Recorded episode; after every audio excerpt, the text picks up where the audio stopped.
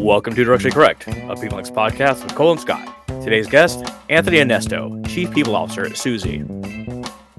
Thanks to our sponsors, Orgnostic.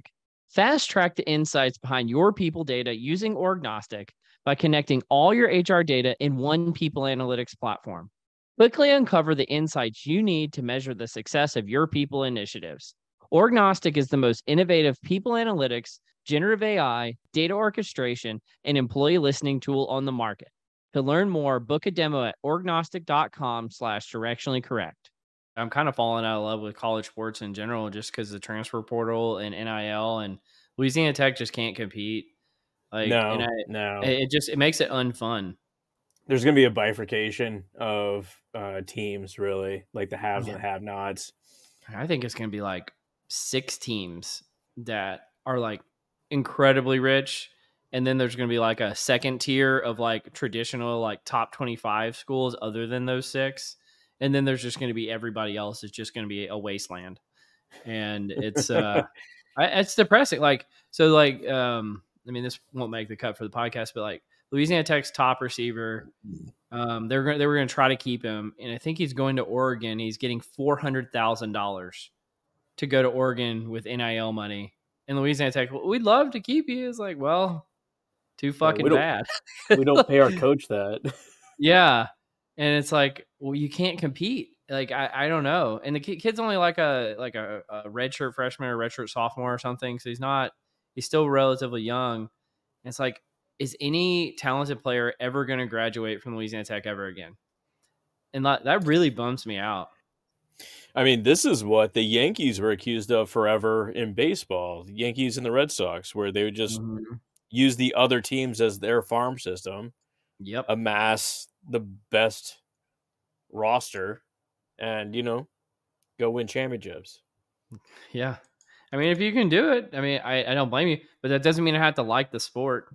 you know? No, and from what I understand, the boosters in this, you know, they- they understand that it's unsustainable as well, and they're going to install a system where it's like, okay, we're gonna have a cap, or like it's like a, a fund in general. But Yeah. of course, like Louisiana Tech doesn't have the donors to do. No.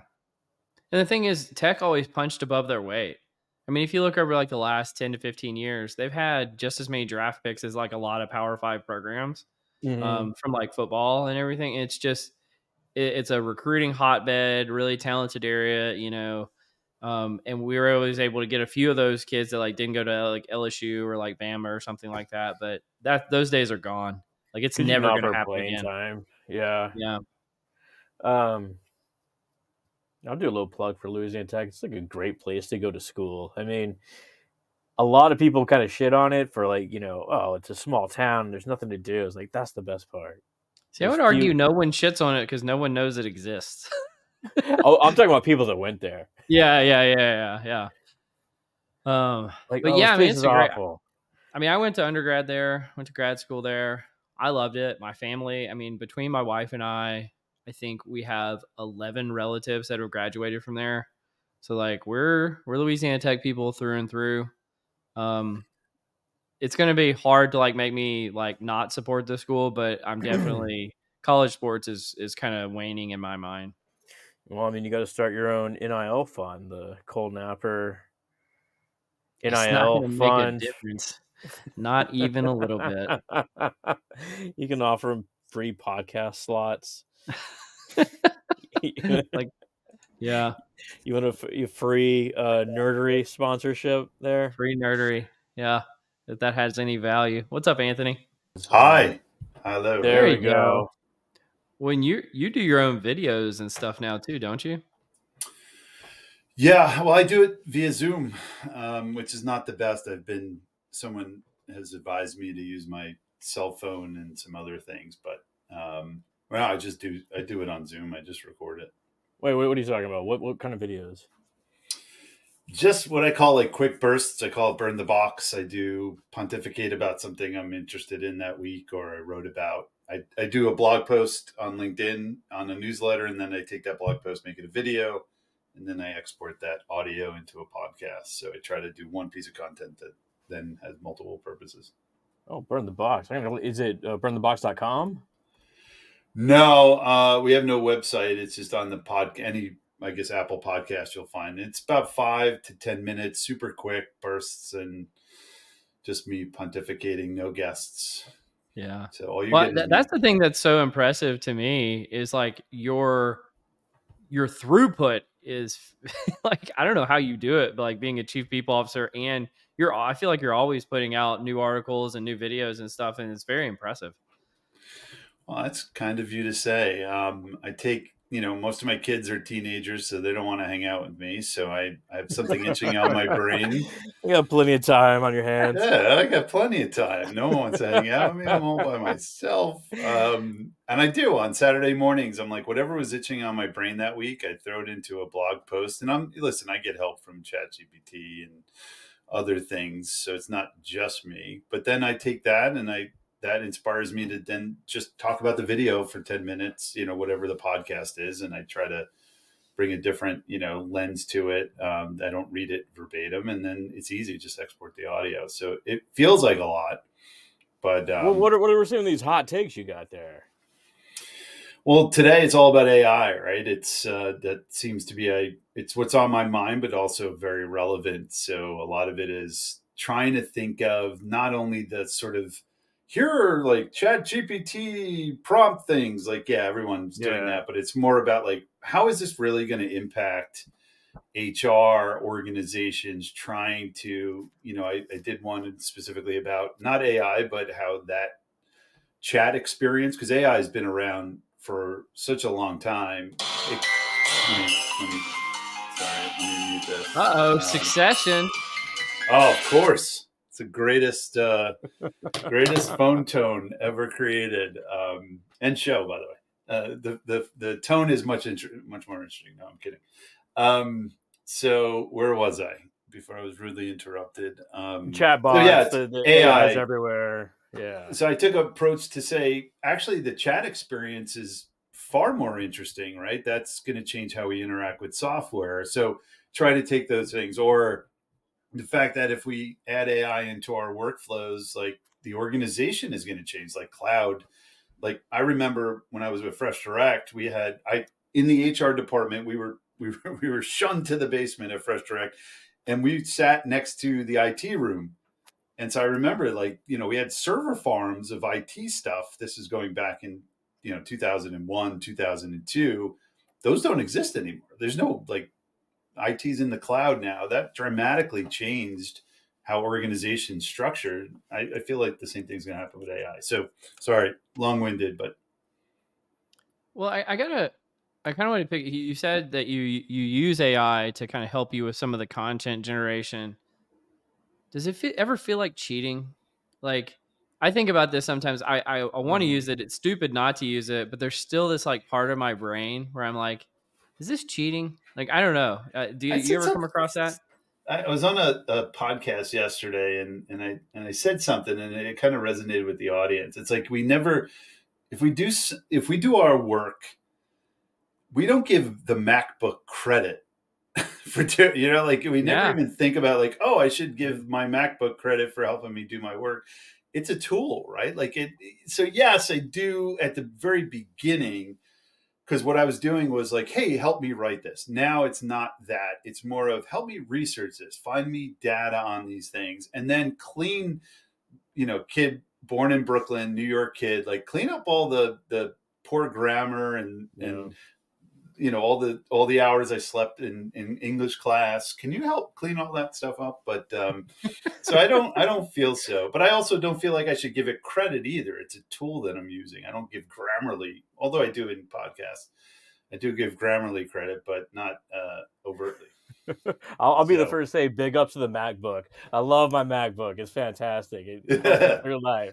I'm not throwing Uh, shade on the MacBook. I love MacBooks. I'm just saying I never give it. You never give it credit. Like, oh, I did this work thanks to my MacBook. So Thank you, Steve Jobs, for coming up with this idea of a MacBook. Uh, Right, right. But but, but I, I, it's it's like a middle ground because like I'll use ChatGPT and like spit out a paragraph, but what I see is like it's not my voice, right? It's not how I would phrase things, and perhaps because it's like using proper English and grammar and this sort of thing. In the Right, end, right. but Wait, there's then no you got to go New in. York. And, there's no New York English in that, you know, like I'm sure Yeah. you could get it to write in New York English, but it would be it would be somewhat funny too. Um, right, right. Well, I think it's it's I, it, I put in I had it prompt with all my content that I previous pr- previous to AI that I've published years ago. So it kind of sounds, but it, you're an editor now. That's that's the way I Yeah. look at it. Instead of me like creating content from, and I think there's that's why I think people are talking about this saying it's going to take over. I think like that creative ability to mix like Billy Joel getting music sent to his mind in the middle of the night. That's like we're not you're never going to replace that. So uh, I think there's still a world here, but anyway. well, is that rewarding to be just an editor? I mean, does it feel good? Back to Cole's original point. Yeah, I haven't I haven't been doing an original it hasn't I I, I it's a good question. I, I haven't it, it hasn't been in front of my mind to think, oh, you originally wrote that piece Yeah. and this one was assisted by AI and having some sort of level of creative depression around that. No, I I, I haven't felt that at all. One of the things that I like during the period of time between when I originally thought about having you on and and today, you've covered like 15 different AI topics. I'll be like, ooh, it'd be so cool to talk to Anthony about this. But rather than try to like digging through some of the stuff that you've talked about before, what's on your mind right now? Like what's the hot thing that that you're going through? Because I feel like you have a really progressive perspective when it comes to this, especially with the lens of like how AI is going to impact HR.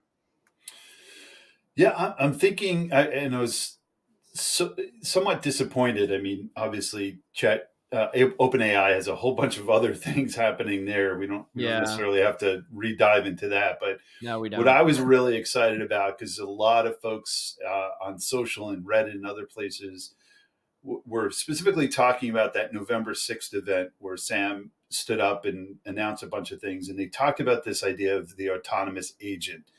That is what I am obsessed with this because I think at the core, and I'm not by any means an AI expert. It's so funny. I was on with a, a podcast recently, and there was literally a PhD in, I think it was data science, and they called me the AI expert.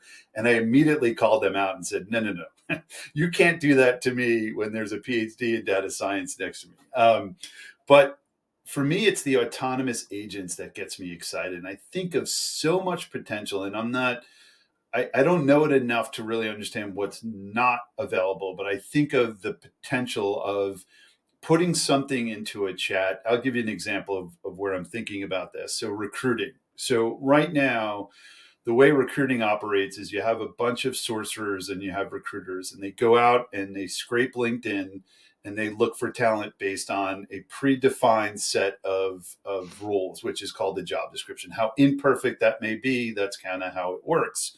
They go out, they they search, they do Boolean searches, they looked at LinkedIn, they network, they try to find the individual, then they reach out to the individual. Hey, are you interested? Do a pitch, whatever it is. And the person says yes, and then you're in the interview process, right? Then you're meeting with them, and that's where the autonomous eh, think about it I can essentially do that in a chat experience if there's if this autonomous agent thing comes to fruition where I can say, here's my job description. I'm looking for a software engineer. Go scrape everything and and probably even faster, quicker, better, Lee Majors, you know, million dollar, uh, Mm. you know, like faster, quicker, better than sourcers can do. Interact with that individual, pitch them Suzy, which is the company I work for, my day job then have them go into a recruiting process where a live human will then reach out to them and then you can interact. Now i would argue that could you do the full cycle recruiting? Yes you probably can but we're ways away from that piece. But think about that possibility. Now and then when i think about these things i then think about everyone doing that. So now you have all these autonomous agents going out. So it's going to be this really interesting place but wow can you imagine being able to do that and next thing you know you have six people that are interested in your role and you had no human interaction whatsoever with that like to me that's amazing right um, again it's amazing in silo where it's only available to me but that's where I, i'm excited about this autonomous agent thing your competitive advantage right there, right?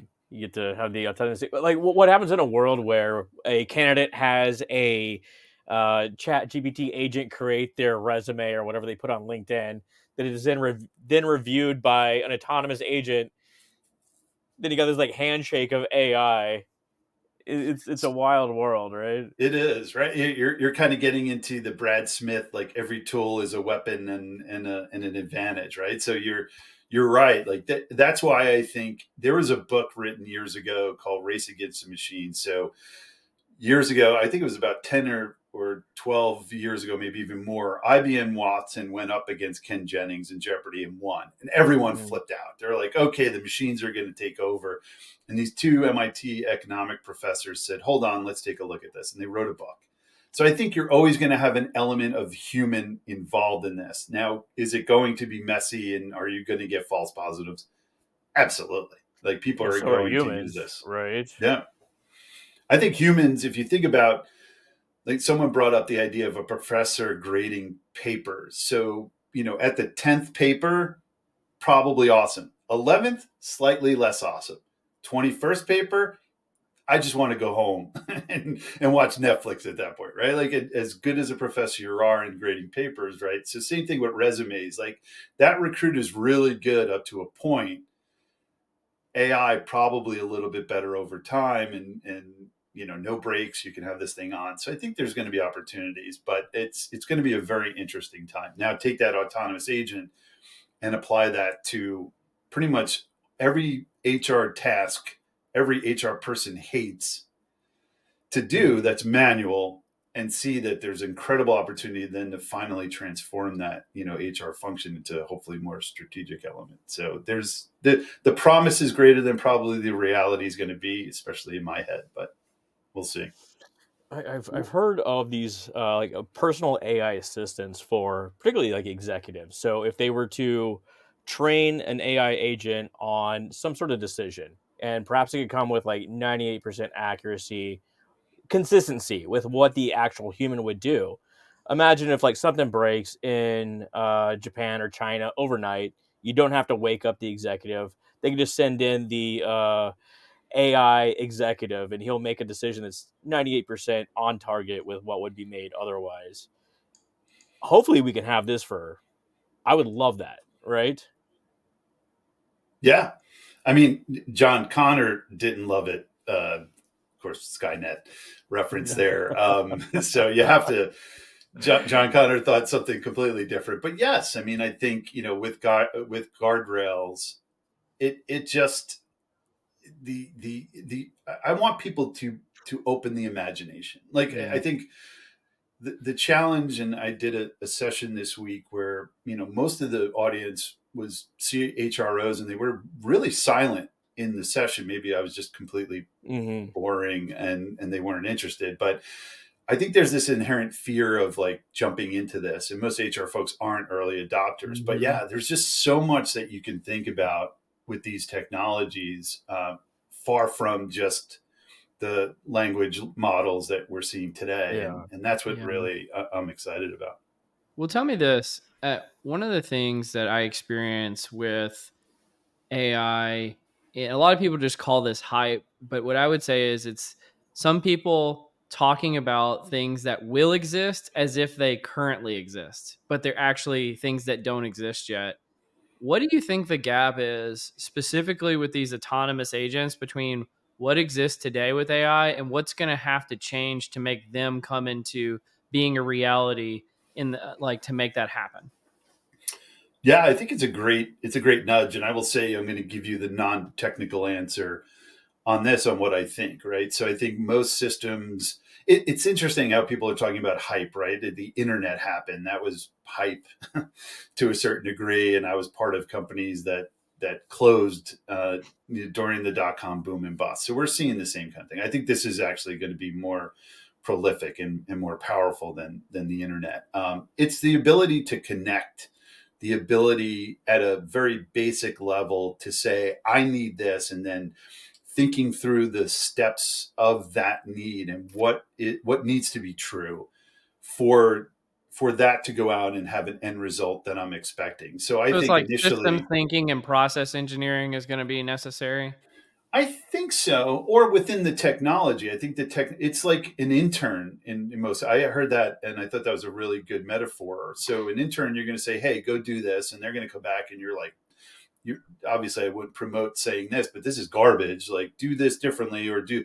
I think it's going to be the same thing where it's like, "Hey, I want that software engineer," and they're going to go to something and you're like what and then you're going to have to revise and say no connect to linkedin or go to github or do this so i don't i, I think the power of these things and, and i talked about this before is if you've ever put together a gpt you're having a conversation with software which is i think that's the revolution here like we were mm. point and click yeah. for so long and most people haven't ever done that. we're we don't need to be coding i don't have to go I, I highly suggest folks do it because it's so fascinating to me that I can create a piece of technology with a conversation. So for me, I think I, I don't think you necessarily have maybe the mindset of like, okay, this needs to happen for this and this is the sequence. But I my feeling is that I'm going to put an outcome in there and the system is going to have all this data of how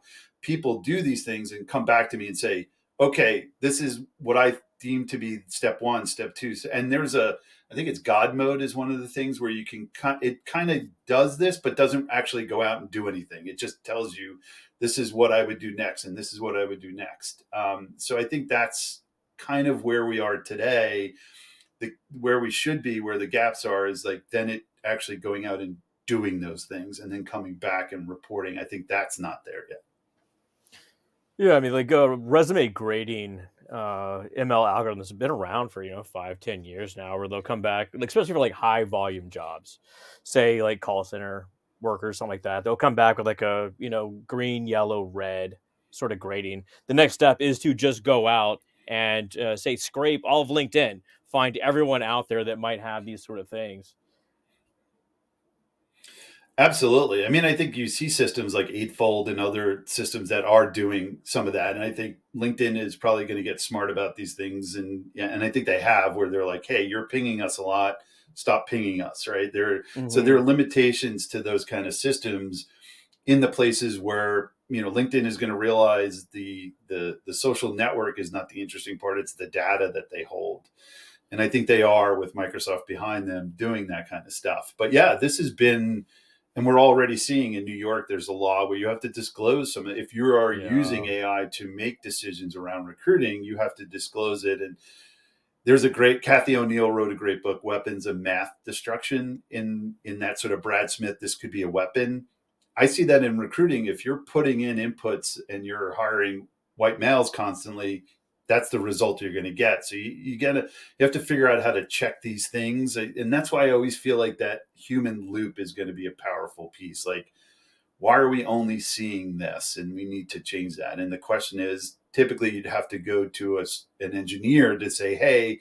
Change the algorithm. Where I think now, with the way the interfaces are working, you can just train the algorithm. You're going to be able to say, Mm-hmm. please refrain or look for this particular ethnicity or i'm seeing too many of this and then the system will get trained on that and then the next output hopefully will have that human input in it or you click no and it'll learn but yeah i guess the idea of like reinforcement learning and just because the computer or whatever algorithm can optimize for some sort of outcome it doesn't necessarily mean that it's good for everybody on the back end you know, right. they talk about like hey uh, we want to eradicate uh, cancer from the human species like well we're going to kill all the humans that's it right. Can- right cancer's done that's not a good outcome, right? Yeah, that's yeah. yeah. The, we have to prompt that a little bit different. I mean, you saw it. Like there was a recent article. Uh, United Healthcare was using AI to deny certain claims. I'm, I'm gonna. I don't want to get too specific because I don't want to misquote it, but you can see it sort of without. And then the question is like what we're talking about now, and some of the Open AI and Q Star or whatever the yeah, Q thing that they were whatever the rumor is, is. whatever that rumor is, it's like maybe it, what they're afraid of is it, that it is smart enough to do that loop, right? So it can learn and it's looping, and I don't know, but I, I again, I, I side with the um, the MIT professors on this that it's not the machines, it's not humans, it's the combination of the two um, that are going to be the most powerful. And I and I I'm pretty confident about that. Again, who knows Yeah. 10 years from now, but Well, it sounds like you're experimenting with some pretty cool AI stuff, you know, on your team um, at work. Uh, you know, this is a, a, a pe- we we talk about people analytics a lot on here. Are you doing anything special with people analytics? Yes. Um, so we we just started to work with a tool you might be familiar with called Orgnostic. Uh, you might be familiar with those folks over there. Um, I'm really excited about this, and now it's not particularly AI. The ability to where this, I mean, historically, just getting people analytics out of systems has been difficult, and it's now becoming more difficult because before it was it was more of a user and and I would think a technology gap. Now it's these same systems are going, oh, actually, our real oil is the data, and so we're gonna we're gonna start hoarding that. Um, so now it's hard, it's difficult to work with these systems because you're like, hey, give me all my data, and I want to put it into a system like Orgnostic. But my excitement here is the ability to get everything in one place, all our data in a place where I'm in a small company. I don't have an analyst. I don't have access to really smart data scientists that want to focus on people analytics because they're too busy focusing on the business side. I'm always a tertiary priority. It's been in HR forever in terms of IT and all, you know, our, our business reporting. So how can I turnkey something that allows me to bring everything into a system and that also has some AI capabilities built in. I know Orgnostic has a chat experience that we're testing now. We only have one piece of our data in the system, but we're now working on our recruiting data. We have our performance in there, our HR system.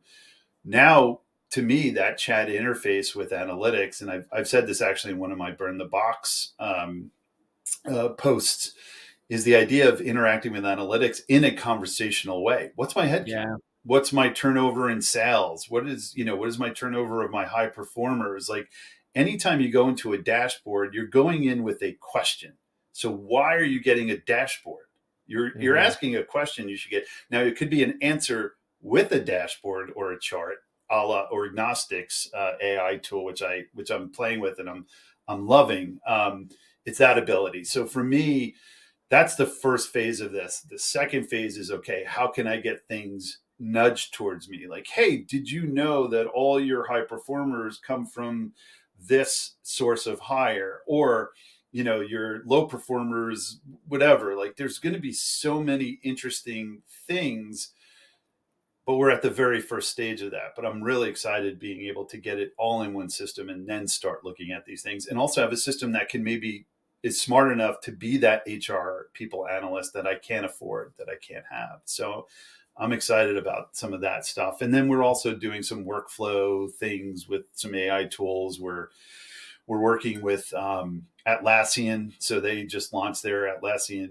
intelligence agent. Um, we're we're we're a small company, but we're very very data security focused. So we're SOC 2 ISO. So we where many years ago something would come out and I'd be like, oh, let's do it, and we'd be able to play with it can't do that anymore. They got to go through security review and all this sort of, th- and I, I totally appreciate that. Um, but it makes it harder to experiment with things. Atlassian launched their thing; they're approved security wise. The idea there is that if someone answer, asks a question, it can actually look at all our data in Confluence, all our, our uh, knowledge, and answer that question to the best of its ability, removing all these common questions we have. And that's actually something I explored with my own startup. I tried to do a side startup called K.AI, which would do that same thing. You can upload your documents and it, it, can answer HR questions for you. But we were way before ChatGPT and it was really freaking hard. So when we stopped, it was too hard, especially as a side gig. well, that in itself is autonomous AI agents, right? Like it's uh, feeding you information or giving you nudges to keep you out of trouble. I mean, the, the overall goal for everything people analytics is to just enable better decision making. And we, we see it in like say your credit card balance is too high. I mean that's a little nudge to you to like you know look out or uh, you know whatever else is going to be. I, I think that the future is already here. Like to Cole's earlier point, there's like several horizons of AI and where we are and where we're gonna be is just like absolutely insane. Yeah. Yeah, absolutely. It's almost like you I don't know think anyone the enjoyed AI. that point. It's almost like you the AI you see in things like sci-fi, like Star Wars. I don't know. Are you a Star Wars fan, Anthony? I am a Star Wars fan. Yeah, big big fan since I was a kid. My my aunt actually worked at Toys R Us, and whenever there would be a new Star Wars thing that would launch, uh, and I'm I'm old enough to say that you know the original Star Wars is when I was growing up.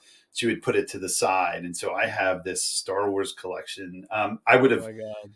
I would go back in time and say, "Little Anthony, keep it in the box. Keep it in the box." He'll look at me and go, "What the heck are you talking about?" I'll be like, "Trust me, keep it in the box." But uh, yeah, I was uh, I'm a big Star Wars fan.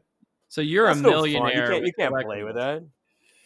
Yeah, right, exactly. Uh, not a millionaire at all. It's uh, probably worth nothing now because you know Luke's arm is off.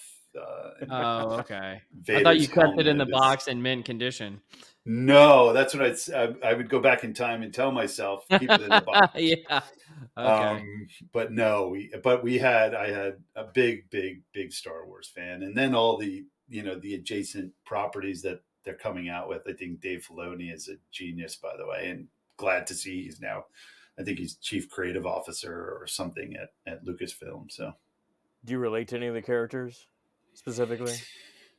I always uh f- it's thanks for that question. I always wanted to be a Jedi. I mean, to Yeah. like just like Who doesn't? think Who doesn't? it's a it's cool The like Sith. magical power stuff but it's also like there's a kind of a laziness and like can i go grab that you know that piece of fruit and bring it to me um, without having to get up uh, so uh, the autonomous agent going to get that fruit for you. yeah yeah maybe that's why i'm so uh, i'm so hyper about uh, the autonomous agent stuff but um, i just like and i also love the principles of of the religion right to a degree i mean you could dive deep into the flaws and all that sort of stuff but just the peacekeeping element of it again arguably uh, if in the story arc but i, I kind of loved and then of course the lightsaber i was always you know kind of obsessed with sword fighting and things like that and i never did uh, any of that in in my younger years but i was always always interested so it's that whole the robes you know the intelligence yeah. the wisdom all that sort of stuff i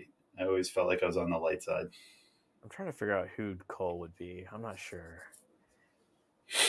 Whatever Jabba the Hutt. Maybe that's you want Jabba. Jabba? That, that's pretty Jabba the Hutt. Okay. Okay. Bounty, you You know. know, taking laziness to the next level. You're a He's got his little- gangster. He's got his little minion, little, little guy on his shoulder. Yeah. Yeah. so you're a gangster. You're a gangster. Uh, Okay. nobody's ever accused me of that before, I promise. Um, well, one of the things that uh, to me is really impressive about you, Anthony, is is not just the work you're doing with AI or being a chief people officer, which I think is like a feat unto itself because that's a really tough job. But you're also doing things outside of the work. Like you told me, you work with uh, the Dave Thomas Foundation. Do you want to talk about that at all? Yeah, sure. So I um, I'm adopted uh, by birth. Um, I found that out um, just to go super personal. My I, I think it was I was very young and I was talking to my parents. My my my parents are, are, are Italian American, so they have very little patience with with uh, with a lot of things. And so I was talking to my mom about Christmas gifts and kind of just blurted out out of nowhere that you're adopted, and I was like, what? And and so, but it Merry never Christmas. from yeah, Merry Christmas. Um, so from that period on, I never really gave it a second thought. I, I really didn't. I just, you know, my parents, uh, my adopted parents were my parents. It was I'd known and nothing different until a good friend of mine died of a heart attack. And I said, you know what? I really like I don't what is going on with me? I should probably really understand my my health, my family history. And at the same time, I was thinking of this, and these things happen. Uh, Governor Cuomo um, unsealed adoption records. So in New York, Oh wow! all of that was sealed. So at the same time, it right. It was right before COVID. You'd be able to submit to get your original birth certificate. So this would unlock who my parents were. Um, so I submitted for it.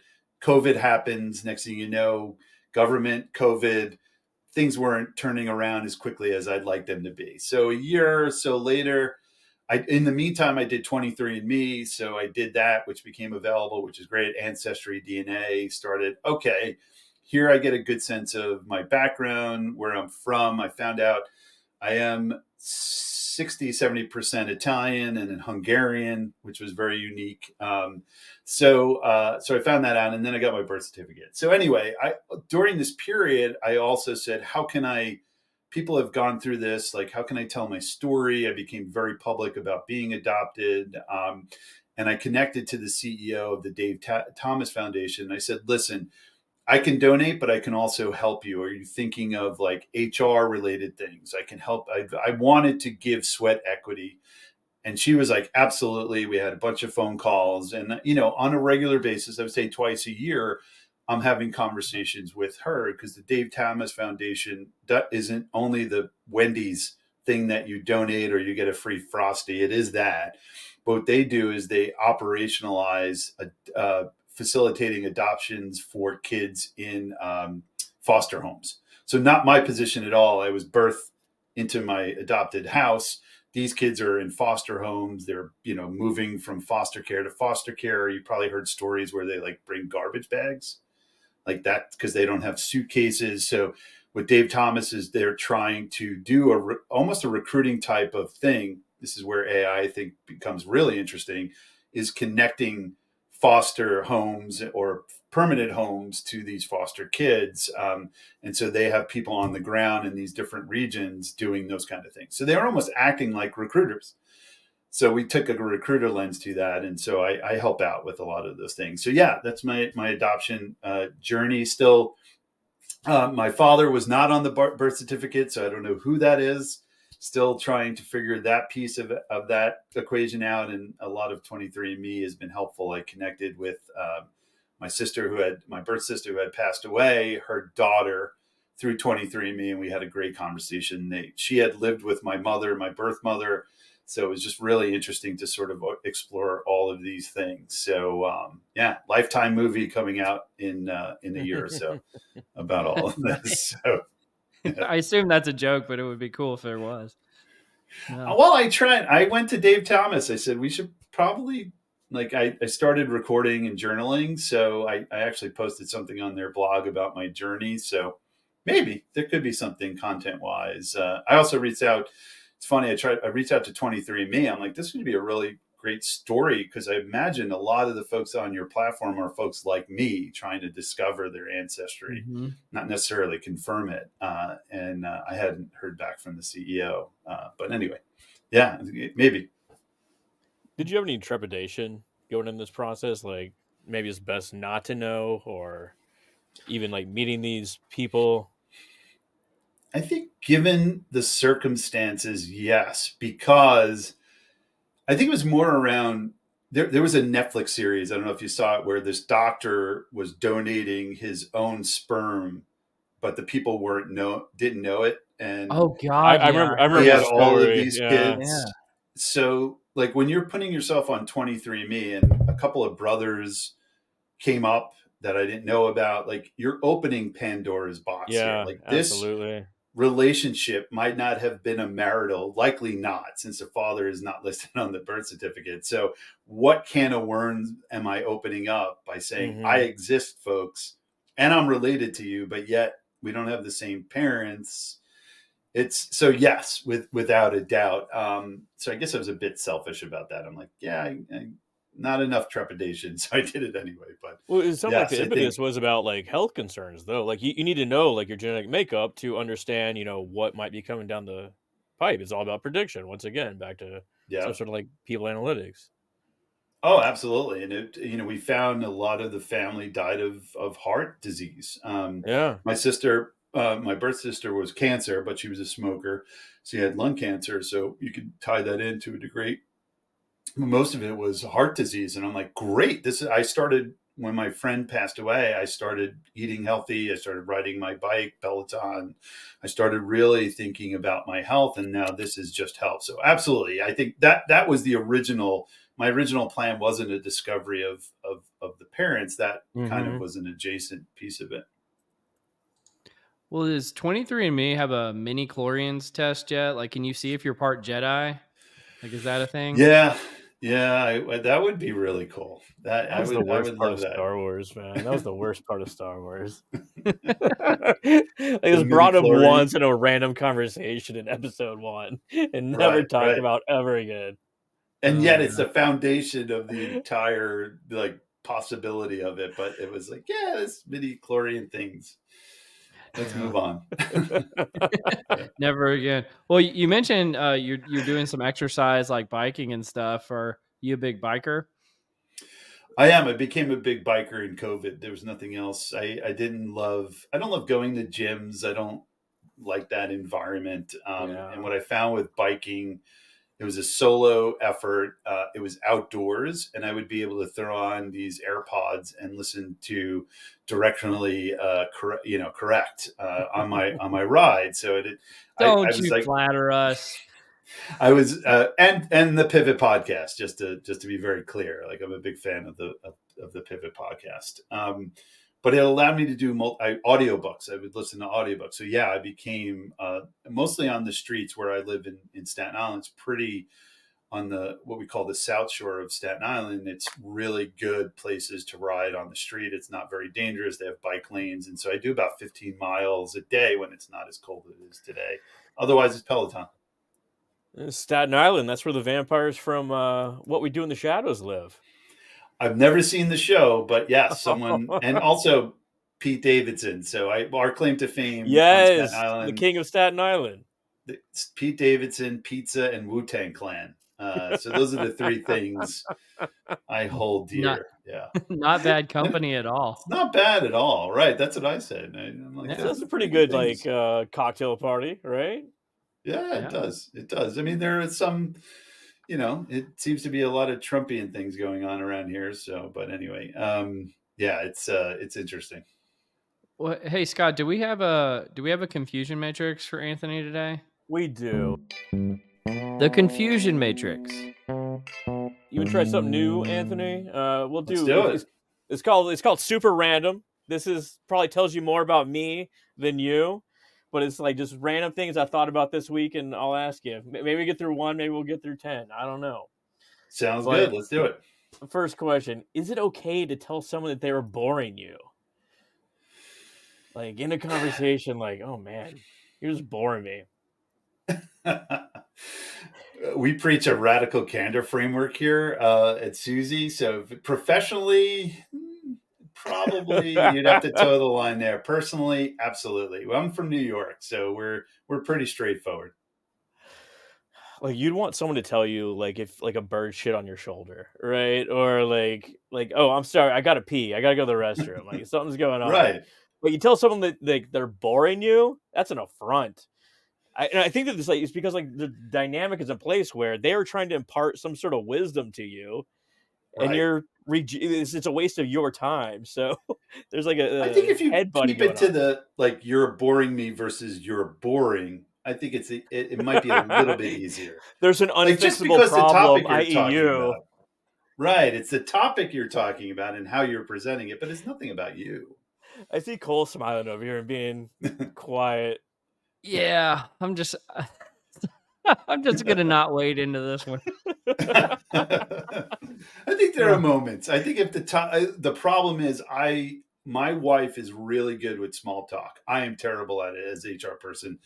I'm terrible at small talk. so if I'm bored, you see it on my face. So if I'm seeing it on my face, maybe I can get out of that car. I don't know. It maybe listen. Let's change topics. Is maybe a little bit more uh, finesse around it.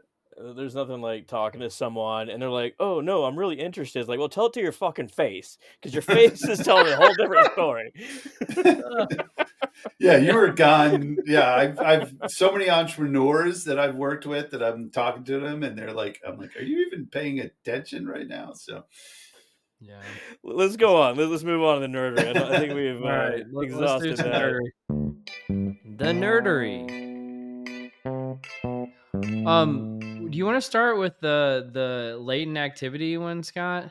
Yeah, absolutely. So uh, sometimes the methods are perhaps more impressive than the actual results of this sort of thing. But this is identifying uh, latent activity behaviors using mobility data. So essentially, they're using cell phone data to analyze people's habits in a city.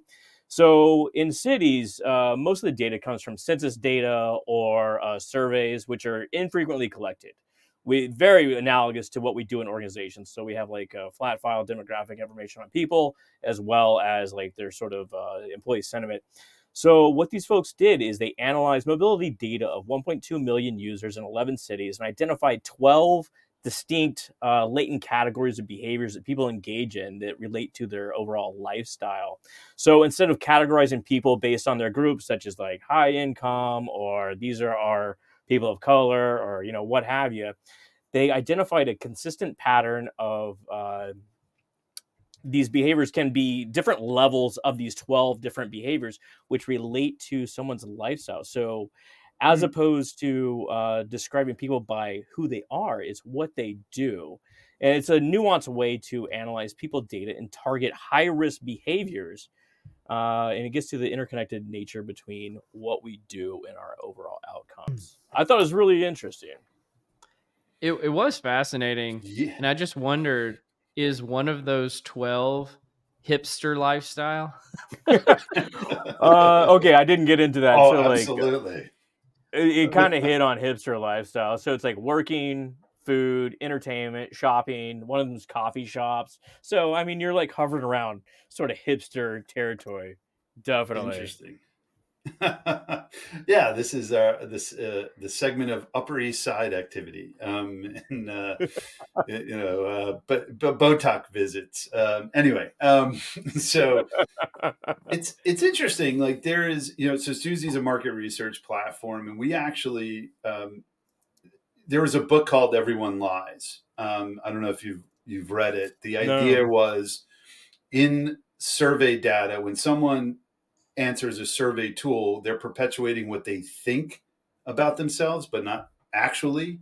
So this kind of information, like this is where, you know, they explored O and A, uh, and it's still we're still exploring O and A. I call it digital breadcrumbs. I think you can tell the sentiment or what someone's doing in your organization if you can track their digital breadcrumbs, right? Well, who are they connecting to, and and yeah. what systems they're in. So I think there's a lot and so anyway, we, we did a segmentation drivers analysis at Suzy where we did surveying, but then we put through like a k-means clustering analysis of perceived versus actual. And we did a whole segmentation analysis on our panel, which is US consumers, but focused it instead of doing consumer type work, we did employee or work type of questions. And we got to a couple of personas that are statistically relevant like almost to a degree of i, I forget what the, the, the number was but pretty predictable degree that based on um, what they call a typing tool so you answer a bunch of questions we can actually figure out your persona we i love this stuff. Like to me what yeah. can you derive from this activity this mobile activity versus again where this everybody lies book goes into where it's like i'm answering a question but i'm answering it based on what i perceive myself to be but not actually. What they what he talked about was google searches. You can learn more about a person by their google searches than through their surveying because they're google searching what's interesting what they're what you know the activity that kind of stuff. So i think this is a really interesting thing it gets into so much privacy stuff oh yeah that we can talk about but i think it's i think it's an interesting way to look at organizations or people in general I, think it's a more egalitarian way to look at folks too, right? You look at what the actual behaviors they engage in, as opposed to lumping them into a group, um, and then predict outcomes based on that. Uh, it also it's a way to get to like say diversity of opinion or thought in a different sort of way than we typically think. So um, like, like in organizations, you'll say we need to, you know, have a balance of say like um, people of color and say whites. Well, all the people of color you hire are from like Harvard. It's like how different are they in how they think really from the people you already have? Right. probably not that much really. But if you had different sort of ways of approaching the world based on the way they're actually acting, that may give you some like unique information or unique perspectives. Sure. Yeah. yeah. I mean, it's it's interesting that you say that because the what you're talking about is the check check the box diversity, yes, which everyone plays in. Where what you're talking about and what we've tried, particularly at Suzy, is we looked at under we looked at traditionally black, historically black colleges. We've looked at community or sort of city or state schools to find diverse, but diverse in terms of ethnicity, but also experience. And that's what you're talking about, right? The idea of bringing someone in that has not experienced the world that you have in the way that you've experienced it. Um, it could be really interesting, like zip codes or mobility or what they're. I, I think this is the power of getting data. There's a, a really uh, interesting company called Revelio Labs, started by Ben. I forget his last name, but they're Way. they're looking at public people data in not in this way, not not because they're not looking at mobility, but they're they're coming out with this kind of stuff. Like this is the interesting stuff. Like this is the fun. This is where I get I geek out where it's like, oh, maybe if we did this in a certain way or looked at the world in this way, we can actually create impact around diversity that actually impacts business results. So uh, it, it has high predictive power too. It's uh, Sandy Pentland at MIT. You uh, mentioned MIT earlier. Uh, he he calls it he coins this uh, social physics, and essentially they can take cell phone data and predict future illness based on the pattern three to four days before they actually get ill so they start engaging in these like you know going to sleep earlier don't go out with their friends or you know these sort of predictable patterns and if you could do this on a massive scale you know, organization or a city in this case you could predict a pandemic coming you could predict you know just sort of shifts mm. and hopefully get ahead of that in some sort of way provide resources or guidance or what have you yeah i think this yeah, is fascinating like the- in like the social sciences kind of back to the point about surveys earlier you know, surveys are just what people say, mm-hmm. but I want to know what people do. Like, yeah. what are their behaviors? And I feel like that's an under researched area that, that what you're, you, both of you are talking about is just fascinating. I, I remember I took this uh, through one of a prior company I worked at. They had this quiz of like, how financially secure do you feel? Right? And so there was a mixture of survey items, but also behavioral items. And one of the questions I remember was like, How often do you check your bank account balance a day? And I was like, I don't know, maybe 150 times. way like way too many times. And, and that, that really set off this scale that they're like, maybe you feel financially insecure. And I was like, wow, I'd never really thought about it that way. And so I yeah. think that there's a lot of implications of this type of kind of behavioral data. Mm-hmm. And it doesn't have to be like one of the things I liked about the research article that you found, Scott, is they talked about that they had anonymized all of this data, right? So it wasn't like they were going in and like tracking one individual human and, and classifying them into one of the 12 categories or something like that. Is there are ethical ways that you can go about doing this that aren't just incredibly creepy, incredibly big brother. And I think they could be helpful again to, to like to the point about illness right? So yeah, it, I would want to know Definitely. four days before I get sick if I'm going to get sick, and if I could prevent it in some way, that would be amazing. this right. is this is almost exactly how uh, like Apple or Google Maps works itself. Like, so you say like, give me directions to the airport, and like you're on the route and it's like red. You know, it's like it's a really big slowdown. That's because they have other users up the road that are going through that pain or went through right. that pain, and it's giving you the signal that you can use to circumvent. Yeah. Same thing in organization. There was, yeah, same thing. I mean, it, it, Ben Ben Waber, if you're familiar with Ben, he he create, uh, founded a company, Humanyze, and they the whole premise there was in aggregate pulling what I what I call digital breadcrumbs within the workforce. Yeah. So the activities, not there was no survey, and I guess it's um, what is it, active data or passive passive data, passive data, where you're looking at all these different activities across your organization. So it pulls from email, it pulls from Slack, it's pulling from all these things, and they could predict, you know, to a degree turnover. They don't they don't look at tone of emails; they just look at the metadata pieces of it, similar to O and A.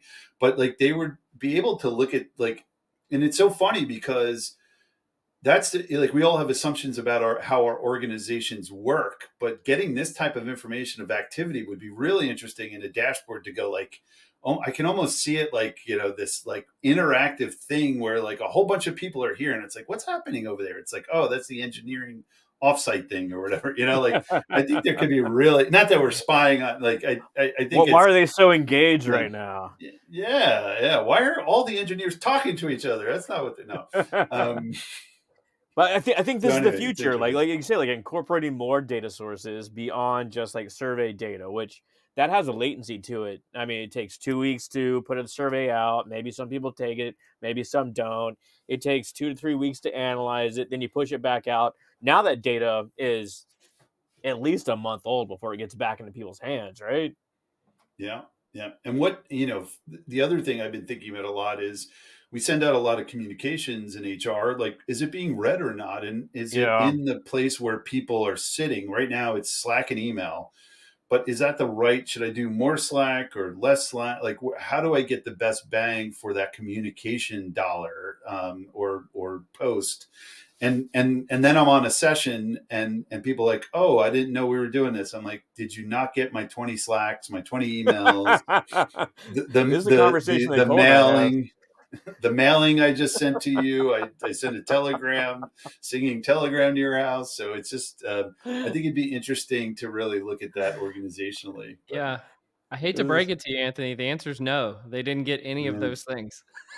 well axio axios actually put out a report on this because they have like an internal communication tool companies can license and they say the best time is th- 3 or 4 a.m in the morning to send a company-wide email i'm like okay I, it feels wrong it doesn't feel intuitive, but maybe that is the answer. So we started doing that. Here, we're going to send it at 4 a.m. I don't know. There's no way to track it, so it's hard to really figure out if it, people are actually seeing it. have your autonomous agent talk to my autonomous agent and well, we'll just have the autonomous agent fill out my engagement survey and uh, we'll all be Exactly. Yeah. Create Or a GPT of your- yourself, Or the, ti- the autonomous agent could fill out your time tracking sheet for you, perhaps. right? It's You a wanna- real problem. So to just uh, adjacent to to that, we're we're at Suzy, so we we're a market research company. We also have our own panel. So if you're familiar, typically you're the tech, and then you have to go out to a third party to get all the people to answer. We have our own panel, so we have like end to end control, like an Apple esque kind of way. And one of the biggest things is we have to fight off AI because someone can create a chatbot that answers the survey questions. Then they're getting points, Yeah. and then they're you know putting in those points for gift cards. So we're actually working on something called Biotic, which is basically really a defender against AI in the market mm-hmm. research space. So what you're talking about is it's not fantasy. Like people can actually create these things and, and to act in these ways. It's a big thing and in in in general in the market research space there's quality is an issue. It's been an issue in market research, but that's only because when you're the technology you're not controlling the audience and if you're the audience you just want to sell more audience. So for us, because we have end-to-end control, our quality is three or four times better than a normal, you know, market research firm. Now we're even adding in this AI, this biotic tool that, you know, because the other the other reason is not even it's less sophisticated. You just have someone hitting yes, yes, yes, yes, yes on a survey Yeah. to get points, and so we have to track that activity. So it's uh, it's one of our uh, we call it Blackbird, one of our innovation hub things that we're working on that we're uh, we're we're in beta now, but we're launching in I think January, and it's going to be a big thing in the market research space. in, in a less sophisticated way for internal people analytics. Uh, an IO named Richard, I think he went to uh, NC State, but he developed a package for R called Careless. So it's identifying survey responses that uh, don't meet specific criteria around uh, variability. So if you answer all one to a survey, all five to a survey, Right. or like do like a little diagonal, uh, it's in there for anyone that wants to nerd out and uh, does any sort of survey research boot out bad responses. Yeah, exactly. We have there's a function in there where it's like you have to actually read the question and answer. Like put number five. That that's a way to get around sort of that one one one one two, but still it's you know it's not a perfect science. Uh, It's it's a it's a problem in IO too. I mean, uh, Yeah. a lot of our data is based off of these sort of like paid sites where you go to and people will respond to your surveys for, you know, a nickel or a quarter or something like that. Bots all over the place, and what does it do on the outcome? Like you're feeling it in market research, we're feeling it in theory development, and you know, trying to reinforce the studies that we're trying to gauge in. And I think it's just going to get worse unless you found some sort of like magic bullet for AI combating AI, essentially. We Yeah, we it- might. it- it's got to get worse. I feel like um, because if there's the incentive for people to want to game something, like just to use the example from the the the careless package you mentioned, Scott, yeah.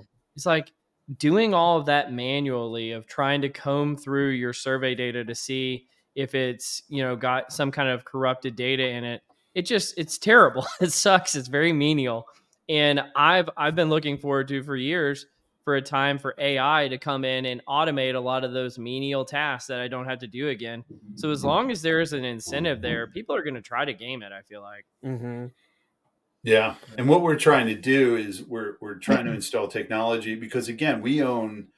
What, what's happening with you folks is that you're not you don't own the audience on the IO side, right? It's just this general audience. We have and and and we the audience part of it, we can install technology to not only before it even gets into the survey, like oh, you're doing these, you know, first, you know, I call it like a club we have the bouncer and we have to make sure you're human. That's the first element Yeah. of making sure that there are no bots.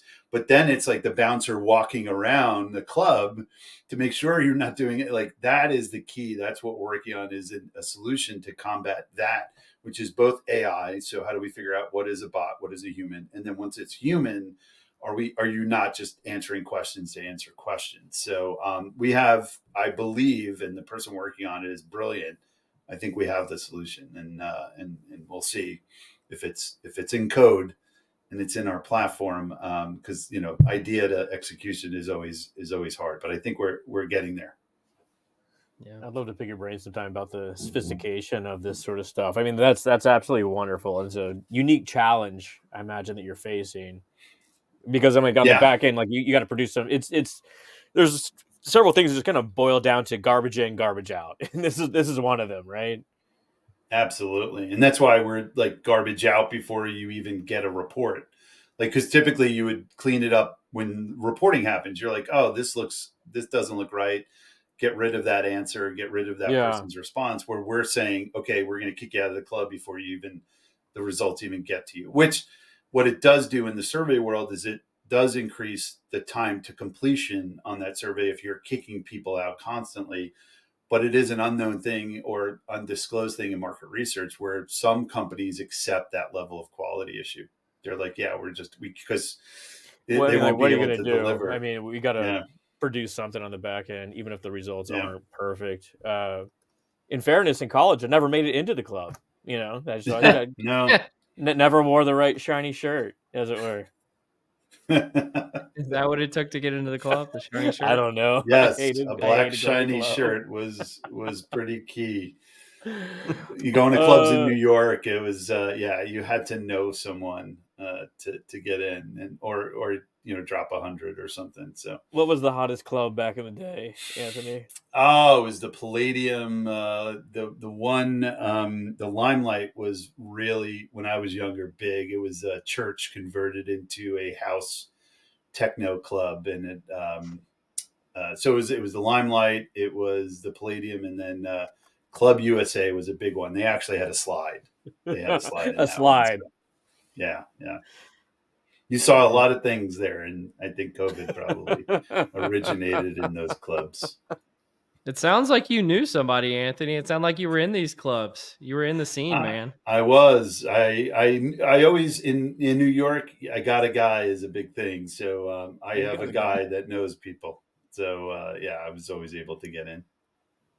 i always wanted to be that guy but i never was I'm never that guy. I don't know. No one comes to me that and says, "Hey, can you get me in?" No, I I got a guy. yeah I think Cole is that guy. He knows everybody in the Uh, space. True. right? Great Yeah. connection, by the way. I spoke to one of your one of your connections, uh, Deborah, uh, yesterday. I'm really excited about the work they're doing. oh fantastic deborah's great Yeah. i forgot i even made the connection that's good You did. You did. Great. I, I said to her, I said, spot on. Spot like I told you what I was trying to do, and she's doing what I'm trying to do. So it was perfect.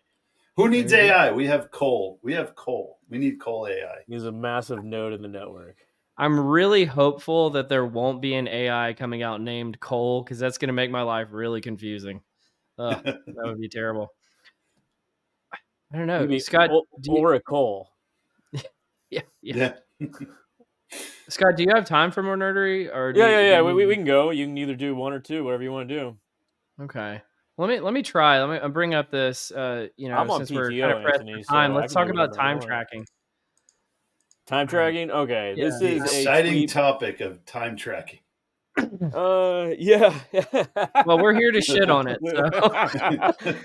this is right, uh, from uh, our buddy Santiago. We borrow from him quite a bit, and the central post is him lamenting the use of uh, time tracking by managers to, uh, I don't know, foment productivity. With the idea being that like these things like Jira boards, etc., as opposed to focusing on actual production, they tend to become uh, focused on the tracking numbers and getting people to enter the numbers, and then the incentives obviously cascade from there.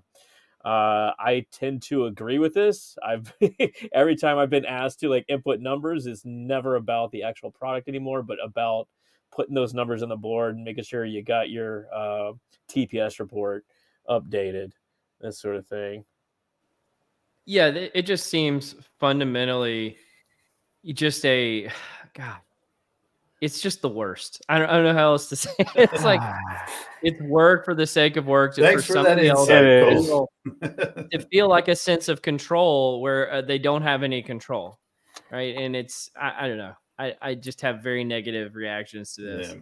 It's the oldest thing in time, though, right? Like tracking. If you think about the oldest business in the world, it's paying people by the hour.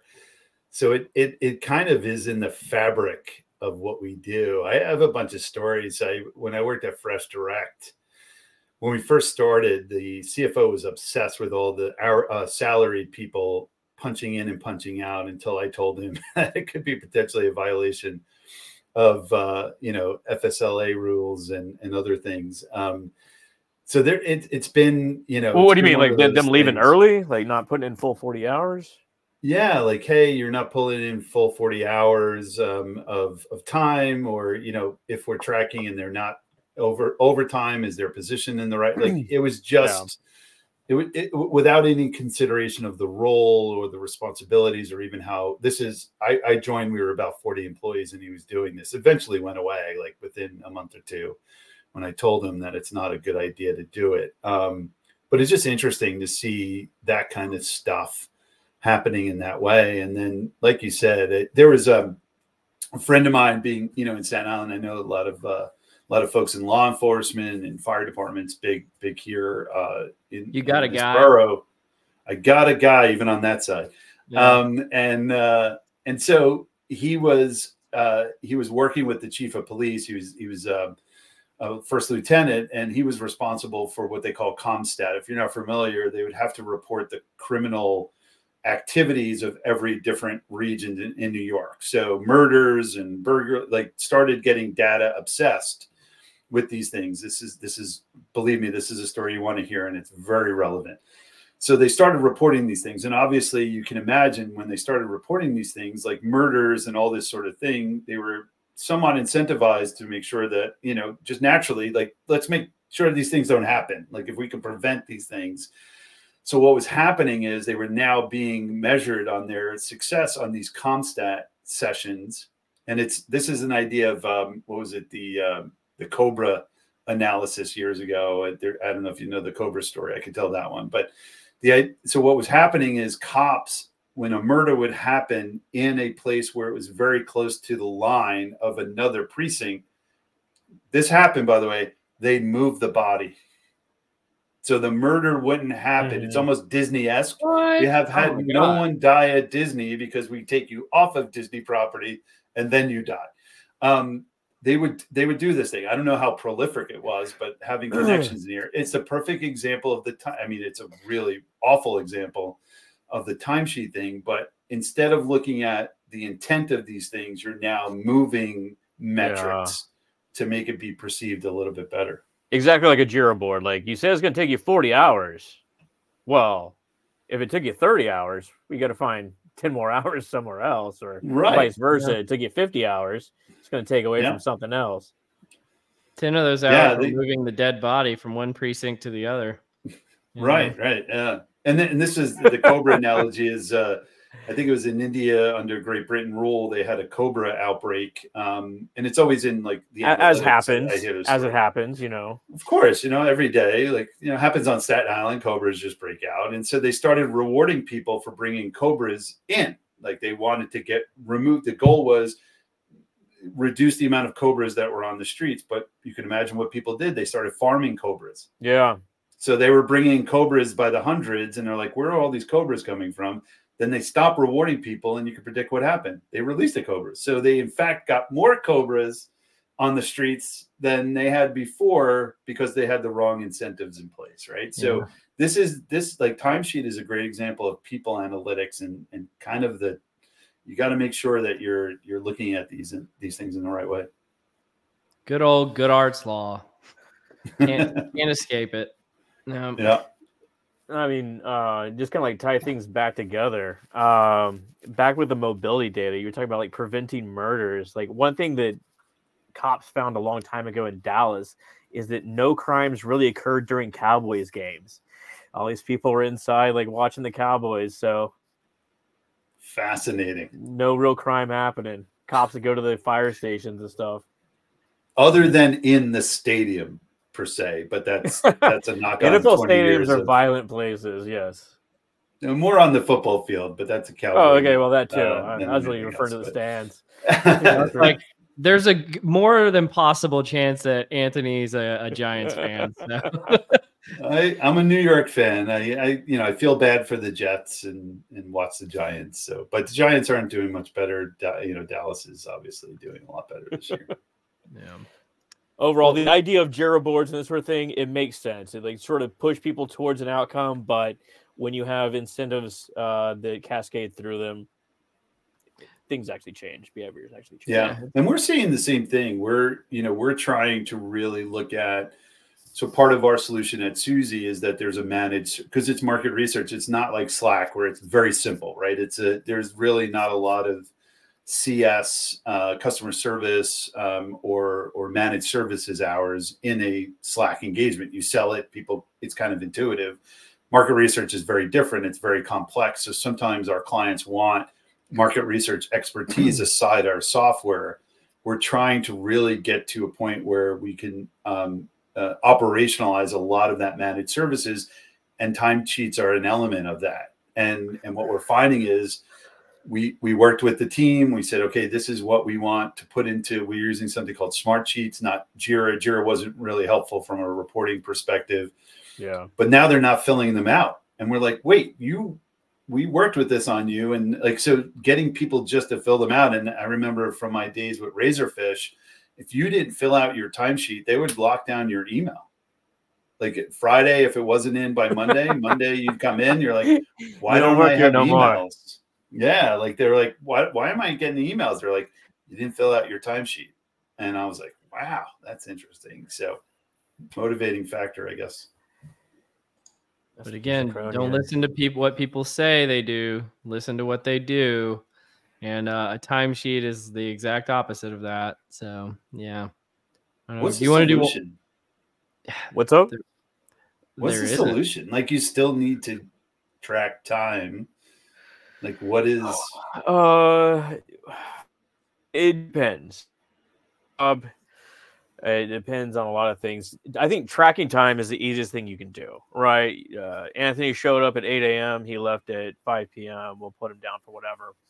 Uh, then of course like you get the human element of that of like the incentives become like well if you're paying me for time what you're going to get is time you know? Mhm. but h- how do you monitor a workforce while uh, ensuring that they are productive have clear goals have clear standards and uh, provide the autonomy to do it i suppose. Like if someone wants to go out to lunch on a friday then that's fine.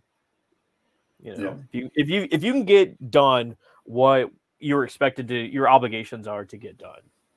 I think that's, Yeah. that's where to start really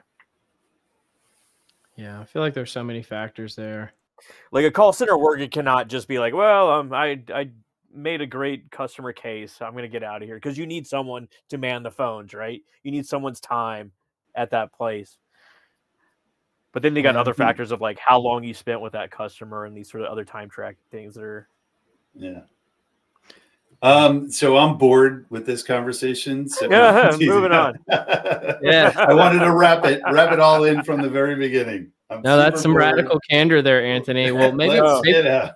yeah, maybe we'll just wrap this whole thing up. So, Anthony, you have been fantastic. There's been a lot of really good stuff that we've covered today. Uh, Scott, any final words for Anthony before we wrap this up? Anthony, a pleasure to meet you. I, I can't wait to see what's coming down the pipe from an AO, AI perspective and uh, uh, Suzy. Definitely. Absolutely. Same here. Thanks for having me. Fun, fun discussion. Really, really enjoyed it. Hour Welcome. went super quick. Well, you've been listening to Directionally Correct, a People Analytics podcast with Cole and Scott and Anthony Onesto. Thanks for joining us, Anthony. Thank you. All opinions are our own and do not reflect those of any other organization. You've been listening to Directionally Correct, a People Analytics podcast with Cole and Scott.